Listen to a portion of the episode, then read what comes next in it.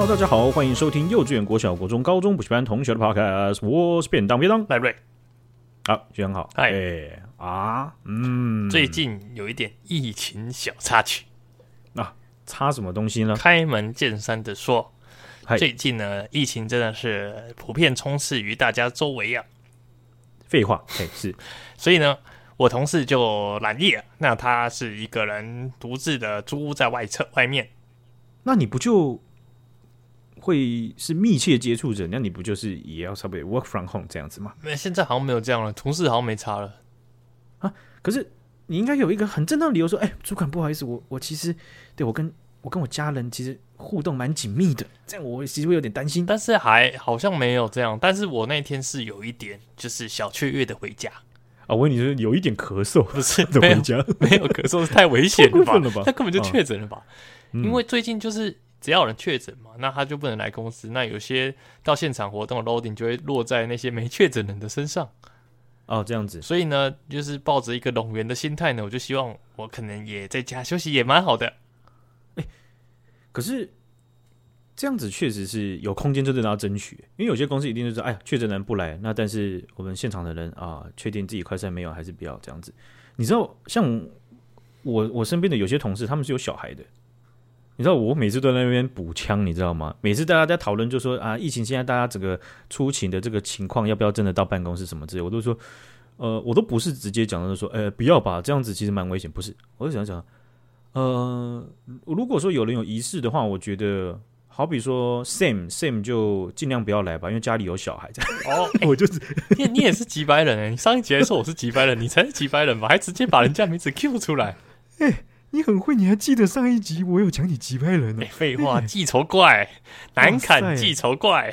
OK 了，难砍记仇怪。OK，所以呢，他就确诊了，嗯、但我没确诊。嗯、不过，我就因为他一个人住外面，所以没有家人可以帮他买药什么的。嗯，然后呢，他隔天就约了一个线上看诊，因为线其实线上看诊跟就是你要先确诊，然后才能去挂你拿药那个门诊。有些人不是会拿清冠一号啊什么的。哦，所以你的意思是说，他要先有快筛阳，然后再预约要线上看诊，对，然后再被确诊之后才能拿药。对对对对，然后他就是略过了确诊这个环节，啊、然后他就直接去拿药。结果呢，因为他没有先确诊嘛，所以就不能给药。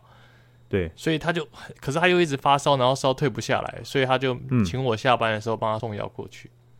嗯，我就到了药局，我说：“哎、欸，那个我有个朋友确诊，那有没有卖什么药可以？”推荐的，就是因为我也不确定要买什么药会比较好，然后这时候拿拿一条疗眉书给你，说他可以擦香港脚的，白痴哦，那一点关系都没有吧？他是拿一盒棉花棒给我说，这可以挖耳屎，他也没有讲错，对，也没没讲错啦，但是好像没有达到我要的目的，他就偷偷摸摸的走，要不要把矿力水得，然后把冰箱冷藏柜都清下来给你，多这种运动饮料，对啊，对身体蛮好的。对啊，这个运动运动的拉伤，肌肉拉伤，那个那个绷带要不要？运动饮料加这个肌肉，肌肉一下，他就领我到了一个后面的地方，然后跟他说：“来，哇塞，来朋友，我跟你讲，朋友，对朋友，我跟你讲，你也不要跟别人多说什么了啊，你也不要听别人说什么、嗯、啊，我这边现在有这一套，然后就把一套这样子放在桌上，砰，嗯，这一套呢，左边是西医的药，就是那种综合感冒药，可以降低。啊”发烧，然后降低咳嗽，然后不会流鼻水那些的综合感冒药。那、嗯、右边呢，就附上一盒清冠，啊、就是中医合璧，中西合璧不是中医合璧。他说：“那这一套呢，我们现在有刚好我们自己有啊，你不要跟乱跟别人讲有啊，我卖完就没有。那这一套呢是两千块，然后我就说两两千块。然后说那我那我打一下打电话问一下我同事。”我说，哎、嗯欸、啊，然后我我现在在药局，我就在旁边。然后我说，哎、欸，就现在在药局啊，我现在问到啊，有一套药要两千块，你要不要买？然后他直接傻眼说，啊，为什么要两千块？你也不负责，你连它是什么样的内容物或是名字都不讲，就是有一套药两千块，你这样谁会买？有啦有啦，我有跟他说中药加西药，OK。然后他就说没关系，那我就是拿西药就好，因为他隔天就会再预约那个中医门诊，他就可以拿到中药。哎，那个价钱差很多.一帖。就是差价钱差很多，所以后来我就拿了那个西药给他，嗯、但我就觉得很屌。最近药局好像都在卖这种超级中西大合璧的大补贴，这种真的是现在的需求量真的还蛮大，超超大的啊！然后他有跟我说什么，你你也不要管别人怎么说什么两千块什么，他没有直接讲两千块，但我觉得他的意思就是这一套两千块，所以他就说你不要听别人怎么说啊，你家人、你身边重要的人不舒服，你就赶快来我这边买啊，我有卖这样子。哦，这样子怎么感觉给人家有一种很奇怪的感觉？啊、我觉得好话术哦，我不知道哎、欸，原本我可不会买，听到他这样讲，我就不想买了。你知道我有一次啊，嗯。就是我在养那个鱼的时候，嗯、我有鱼缸嘛，对不对？对对，我养鱼的时候都要备一些那个就是轻微霉菌的那种药。对，啊，就假如说鱼缸有一些什么水质不太稳定的时候，啊，鱼会稍微有点生病嘛，你就要加一点那个药水去帮它呃缓解一下。那这个药水呢？诶，我有一次就去了一个这个新竹啊啊，这个竹北当地啊，诶，感觉评价还不错的。哦，那我就去，我觉得这个老板也蛮实在的嘛。好、哦，他就会跟你讲解很多啊，什么遇到他的经验呢、啊，怎么样怎么样的。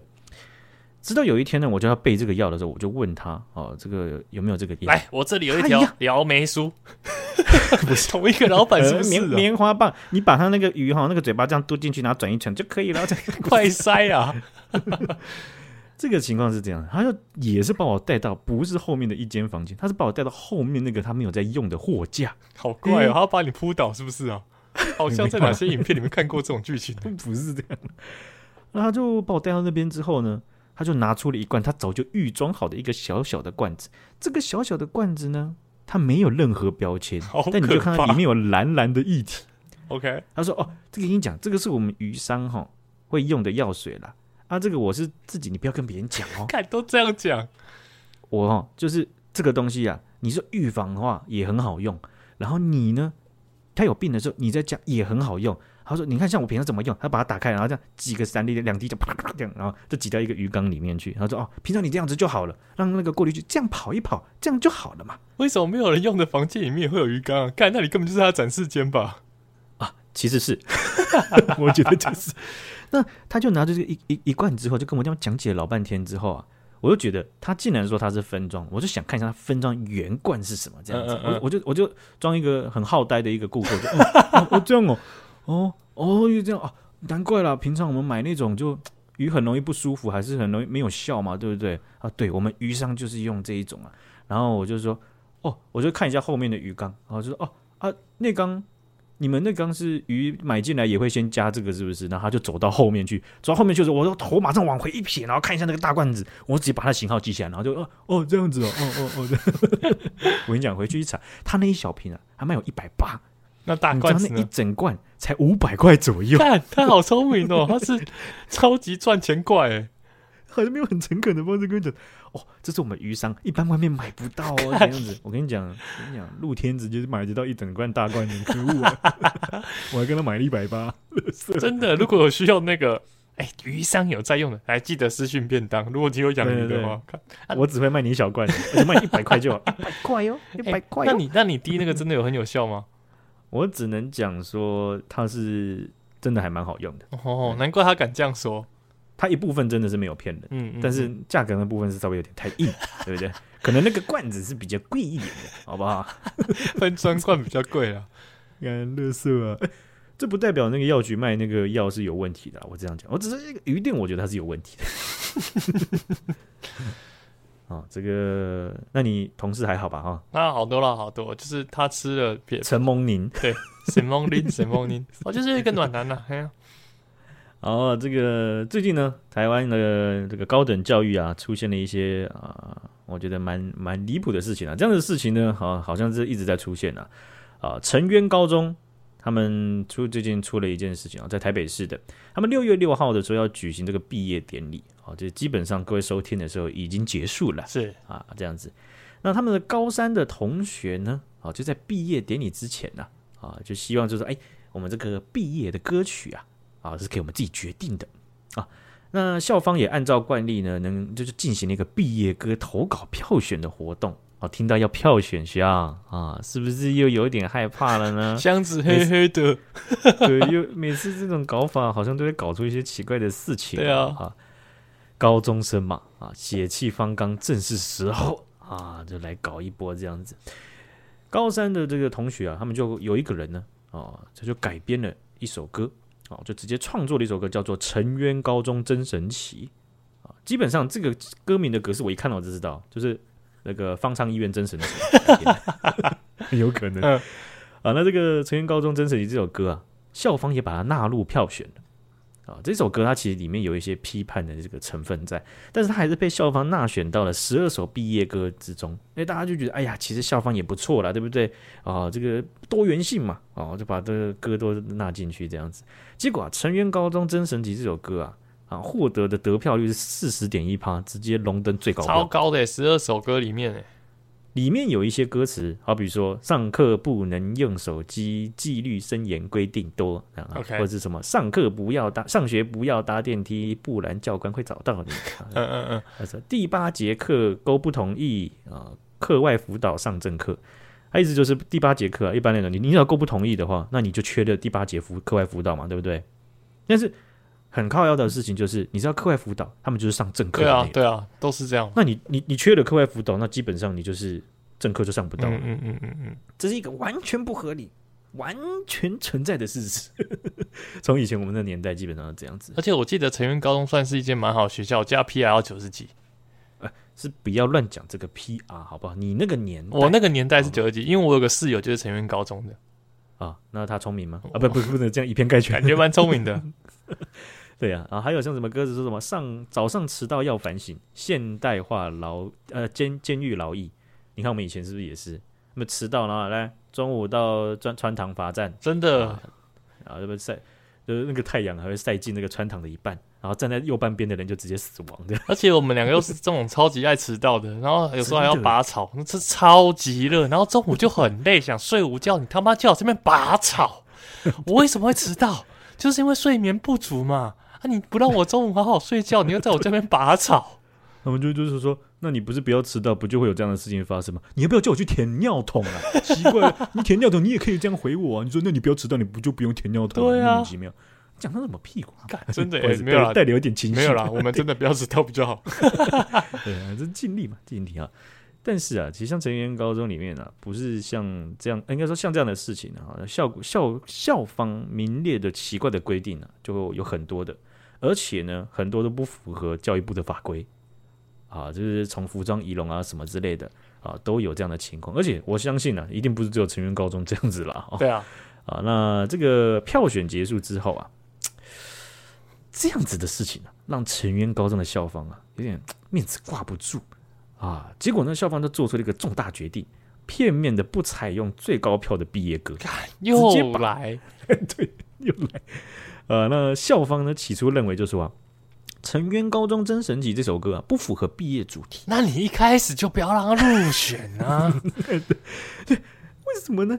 你你不符合主题，你一开始可以讲。你是不是没有专心先看过歌词，就先让他入选呢？对嘛？你你你有些有些人你就卡这边说，哎。那一定要先，一定一定不符合主题就不先入选啊！不能不能说投完之后再来否决吧？当然不行，当然不行！你一开始他入选就有问题，那就是让他他上了就是上啊！对呀，啊，这个怎么跟香港的那个立法会的选举是一样的呢？就是把人家选上了，再把人家 DQ 掉，对啊，到底在搞什么呢？啊，头好痛，真的很离谱的。啊，那基本上呢，学生也在，学生代表也在多次在学校的青年会议上面提出，就是要更改某些不不合时宜，而且违反教育部法规的这些校规。啊，这个是很有很有说服力的东西。你违反教育部的法规耶，诶。但是呢，却常常还是被主任啊或者师长以一些打太极的这种话来打回票，而且哎这样子，我我我突然没办法模仿，但是我模仿了的语调的部分。OK OK，啊，所以啊，这个、呃、有一些学生呢就开始称之说啊，我们成渊高中啊是成渊监狱，怎么听起来很像真的有这种监狱？对啊，成渊监狱啊。那这首歌，我们回到这首歌来讲啊，这首歌他当初投稿的第一波的时候是由教官来看的。我想说，怎么会由教官来看呢？就是教官呢，这个职位，有些人他们会甚至戏称他为默认君子，就是他在学现代的学校，他已经是一个很奇怪的存在。结果是由他来审核这个歌曲，哎，注意哦，他们是有先审核的哦，哦，就是说到最后能够进入到票选的这个选项之一，他们是有审核过的哦。嗯嗯、教官就认为说这个歌词啊没有起承转合啊，所以啊，就要求他们修改歌词。我跟你讲，这个很模糊，什么叫起承转合？OK，你这样，你你你你你你的起承转合是怎么样起承转合？我创作一首歌，你跟我讲说要起承转合。我说不定你写出来之后，你就说啊，这个也没有起承转合啊。然后你我我我可能到截稿日的前一天，我再用出最后一版给你，说哎，这个没有前后呼应回文这样。而且 起承转合容易让人家生气耶。你当初在入选，你在甄选校歌的时候，如果你没有写要起承转合，你现在突然说这个歌没有起承转合，真的超激怒人的，好不好？激怒李维真的是。对啊，呃，那成渊高中的校方啊，他们就把这个已经修改的歌词去撤回。好，就是即便你修改了，我还是把你撤回这样子。那校方后来就讲了第二波理由，他说，整个可以投票的学生群体里面，还有一百四十四位没有投票。诶、欸、诶、欸，现在是怎样？我们民主选举是全部的，只要有一个人不投票，这种这场选举就不算。对啊，他们为什么？哦，看，好奇怪哦，好像好有既视感哦，好像哪个国家在搞的哦。头好痛啊！哇，头好痛哦。啊，那。呃，校方也有讲到说，哎呀，因为这场选举啊，它是只有高三能够投票啊，那这个不太合理啊，应该要让全校投票才能决定这个毕业是谁要毕业啊？注意啊，到底在干什么？是教官要毕业吗？还是老师要毕业吗？啊，那你要想要全校一起决定毕业，那你为什么不当初让全校一起来投票呢？对啊，对不对？你们用高三来投票，然后再来否决投票结果。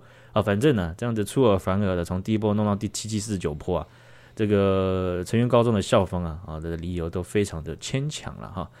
那学校没收了这个投票的最高票的结果啊，呃，那创作的当事人学生呢，他就觉得是说，校方一定要道歉，学校不在乎民意，而且也不在乎全年级六十七趴的投票结果，所以他就决定串联所有的班级，在毕业典礼的时候。唱毕业歌的时候，一起都要选这一首歌，帅。因为校方认为是说，你每一个班级自己去决定就好。哦，OK。他们后来取消的做法就是说取消，但是你们每一班好自己去选。而且校方讲的还不是这么的随便，校方就觉得说，这个 考量到毕业典礼是大家的啊，因此呢，毕业歌的播放选择应该回到各班去决定。那那你一开始办这比赛干嘛呀？我想把它真的是。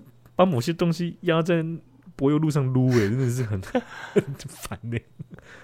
啊，所以这个呃，这种事情的风波啊，我是觉得非常，你不觉得这样这样子的学生好像跟我们以前好像看到的也不是，也也是差不多的情况吗？对啊，好像没有好一 好没有，好像没有比较好。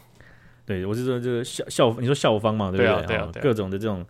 呃，学学校里面的，你说呃，反正连一般师长啊，到主任啊，啊，到走马换将的校长啊，到教官，好像 形态都差不多，对不对？嗯。啊，但啊，可能不幸中的大幸就是学生有一个呃，进入到大学或者进入到社会前的一个没有包袱的冲撞时期吧。而且他们应该会非常难忘了。我觉得他们之后可以讲到四十五十四十岁啊，五十岁没事就。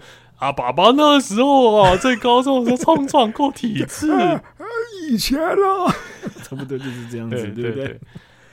好，最近这个我们呢啊，也有一段时间没有讲交通议题了。最近在日本啊，发生了一个大的事情了哈，稍微比较沉重一点。二零一七年的时候，有发生一起非常著名的危险逼车事件。好，我觉得。日本的这个，我们一般印象中，呃，日本的交通的生态或交通健康都是比相对台湾好的一大截，对，对不对？没错。那在二零一七年啊，发生这一起，即便是在日本内部的社会都非常著名的交通事件，被告石桥哦，他三十岁哦，这个石桥先生他这个案子啊，这几天受到全日本的这个关注。他五年前的时候，在神奈川县啊。他这个东名高速公路上呢，他就开着他的货车啊，他就针对了另别人的另外一台车呢，啊，他就一直去追逐，然后适度的变换车道，在他人家的车前面呢，反复的加速又踩刹车，加速又踩刹车，然后别人一变换车道要跑掉，他又变换车道，然后去堵他这样子，那他就把这个这台车堵下来啊，堵下来的时候啊。这个车上有一位迪山先生跟他的妻子友香小姐。那他们呢、啊、被逼下来之后呢，两人就下车，车内还坐了两位女儿啊，他们就被逼停在高速公路的内线超车道上，超危险。台湾学长有看过影片，是把人家逼在内车道，蛮多的哦，还蛮多的吧，对，对吧？啊，那大家一般来讲看到这个影片会怎样讲啊？就是啊，什么四轮不意外啊，说啊习以为常，或者说啊。但反而是着重在他们打架，看谁打赢，对，不对？对对啊，好像大家好像不太理解到这件事情是极度危险，而且极度侵害人家生命的这个这个情况。没错。那这个案件呢，呃，会惨烈的原因就是因为啊，后方有一辆大卡车直接追撞上来。那当下迪山夫妇啊，他们就就死亡了啊。那两位女儿是受受伤了。那石桥呢，他在司法程序当中，他就辩称说。他是因为在高速公路休息区被对方惹怒，才情绪失控逼车。啊，那日本民众大部分的看法就认为说啊，在日本国全国很多人在讨论危险驾驶这一件事情，就是很明很很很著名的，就是公路的暴力案啊，这种逼车上逼车的这种行为，因为他逼车下来一定会吵架或是要打架，对啊对啊，好，所以逼车为什么在很多的交通违规或甚至有涉及到刑法上面，它其实会是。相对最比较重的哦，处罚比较严厉的，就是因为它危险性很大。对哦，我记得在在英国的驾照系统底下，其实逼车罚的非常重。它不止它它记点，它它好像记下去违规点数，很快你就被吊销驾照，太危险了啊！而且它罚的金额也非常非常的高，嗯、即便连英国。他可能这个你是英国那边的受薪阶级，你也会觉得非常高。OK OK，对哦。那检方就有指出说，他涉及到危险驾驶、过失杀人。那这个这个的关键点是因为他在货车，他的货车在人家前方啊，加速又减速，加速又减速。但是石桥先生跟他的律师去否认、去不认罪，有一件事情就是，他们认为啊，我把你逼停之后，跟后面的大货车的事故。是没有绝对的关系的啊，就是说我刚刚在逼你，我让你刹车，你可能会追撞到我嘛，那你可能会翻车嘛，可是没有发生，然后我又加速，然后你要变换车道之后，我又去堵你，然后让你可能会擦撞，然后可能会有危险，啊，但是也没有发生，但是我把你逼停下来之后呢，有可能不会发生任何事情，但是大货车撞上来那个是另外的事情，他们认为是这样，太太奇怪，太牵强了吧？在当时啊，这个事情发生的时候，日本的法律规定是说。危险驾驶仅限于行驶中的车辆，但是这个案例，他们被逼停之后，事故是发生的情况下，他们已经停车了。对，哦，所以法律漏洞，石对石桥算不算是危险驾驶啊？这样子的法律见解上，在司法程序上跟社会的期待上面，很可能会有直接冲撞的情况。嗯嗯嗯嗯。所以啊，这样子的情况就促使了日本在二零二零年的时候修法。哦，就等于说，把你你的逼车行为，或是高速公路拦车的行为啊，纳入法律啊。所以，横滨地方法院呢，在几经波折之后呢，在六月六号的时候，裁定石桥他微旋转运转致死伤成立。哦，这个是我直接念那个呃日本汉字的部分。OK，微旋运转致死伤，哦，致人家死亡或伤害这样子。那他这个罪行成立，而且判处有期徒刑十八年，啊，是一个，其实在在日本的这个司法系统里面是非常重的一件一一个一个罪行的哈。所以从这件事情来看，因为我有讲过，我潜伏在很多社团嘛，啊，包含一些行车记录器的社团，有时候看到这些行车记录器的的样态的时候，拦车的也好。呛枪的也好像最近有的那个开特斯拉的，然后拿那个气动手枪直接朝人家啪啪啪啪啪这样子，还有两个人呢、啊，就为因为那个超充的那个超级充电站的那个排队啊争执啊，然后就两个人就要走的时候呢，哦，他们就摇下车窗，然后在那边理论。那呃副驾座有一个人就拍摄那个对方，结果这个对方男子啊，他在一言不合情况，他就从副驾座拿起了一个应该是瓦斯枪了。啊，然后就直接朝人家的驾驶那边，直接拍摄者那边直接狂扣扳机，啪啪啪啪这样子，太危险了吧？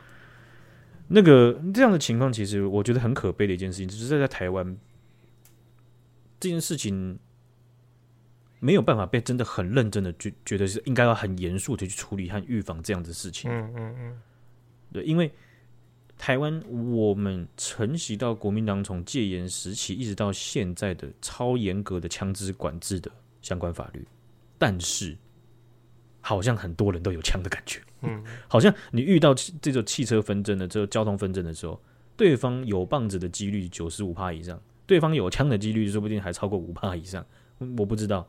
对，但是我的意思说，枪好像在台湾来讲不是一个罕见物资啊，对不对？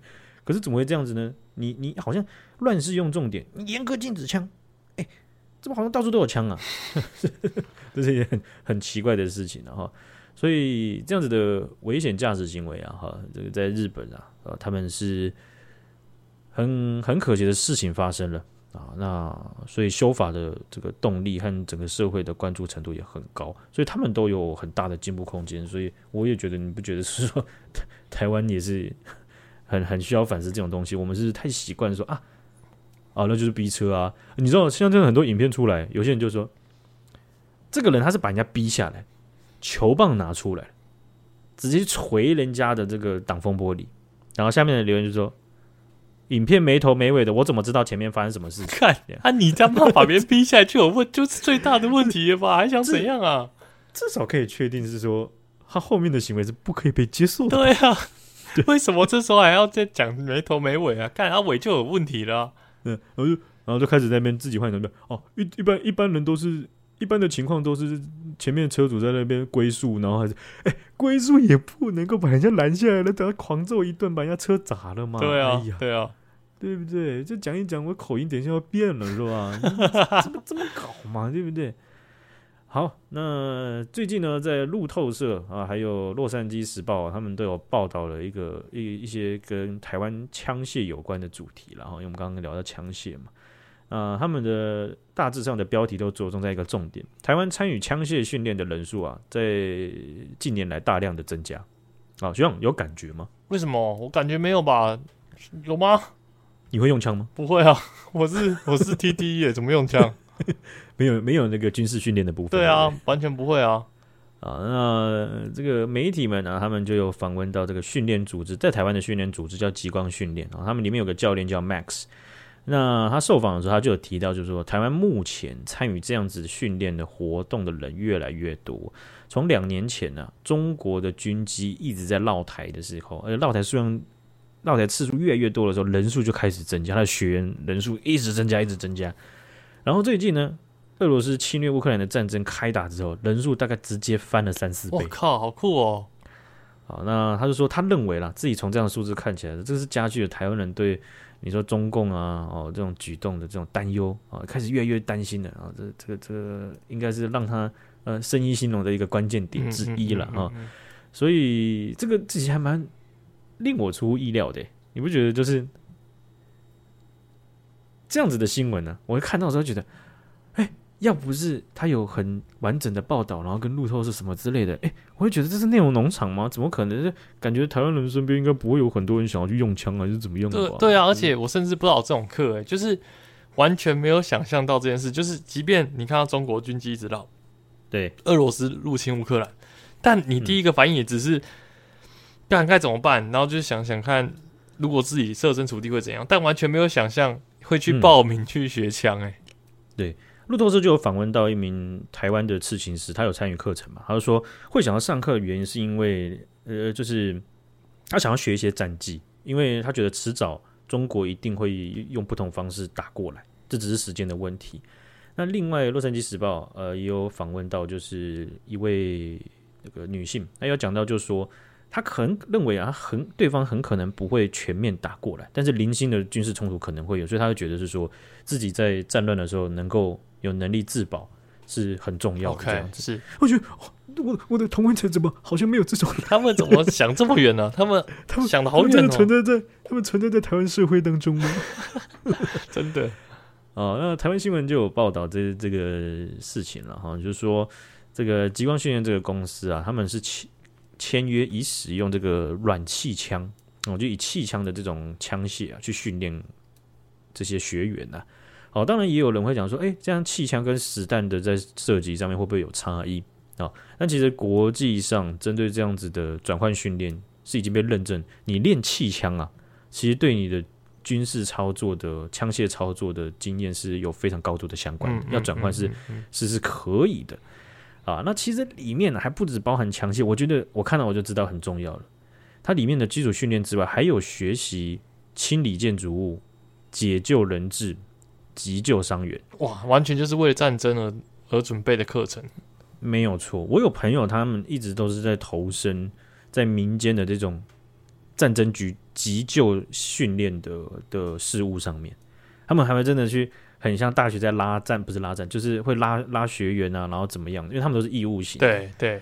然后直接办在可能一些开放空间，然后去教你说今天要怎么搬运伤患，今天要怎么处置。哦、嗯，我觉得哎，哇，那这样子确实，如果呃，在即便是民间或是或是学校的教育系统，他有一些教你的观念，可能在这种战乱时期都可以发挥上作用，对不对？有备无患。那个我们那个健康中心的这个这个护理人员，他就会非常热切的大吼。我跟你讲，你你手割到那个玻璃试管，对不对？他就说手手抬高于心脏，你就永远都记得，然后手抬很高这样子啊，加压止血啊，这样子血你让它一直流干嘛啦？你超人哦、啊！对，是吧？所以这些观念其实都会蛮重要，让你在紧急时刻的时候派上用场。好，那台湾国际战略学会他们在三月的时候民调，我们就讲说。七十几趴，将近七十趴左右的受访者，他们认为，如果中国对台湾采取军事行动的话，他们愿意保卫台湾。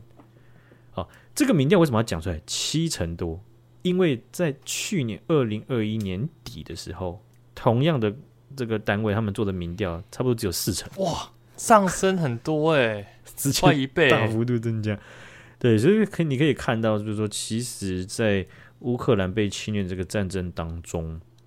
有很多的细节，台湾人越来越知道，就是说其实，呃，我们可能要实务的去学一些战绩，或者是我们要更有意识到，啊，或者很多的枪击已经有很被被 boost 起来，有一些意识，就是说，哎、欸，对耶，这很可能发生在中国跟台湾之间呢、啊。原本觉得战争离我们很远，看到他们发生战争之后，就开始觉得说自己也应该要警惕这件事。原来战争离我们这么近，没有错，不然真的是，呃。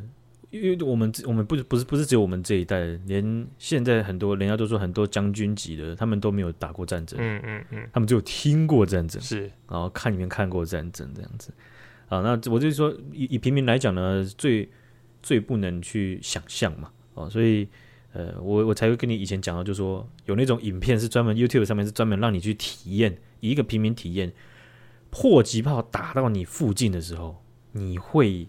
经历什么事情？对对对，啊，就是你会啊十几秒的毫无意识，然后会你的耳朵会完全听不到声音了，就咦那样子，然后你接下来该做什么事情？然后就让你去模拟意向训练的感觉了，蛮有趣的。好，那今天我们就分享到这边啦，感谢学长，感谢学长姐，感谢便当，大家拜拜，再见。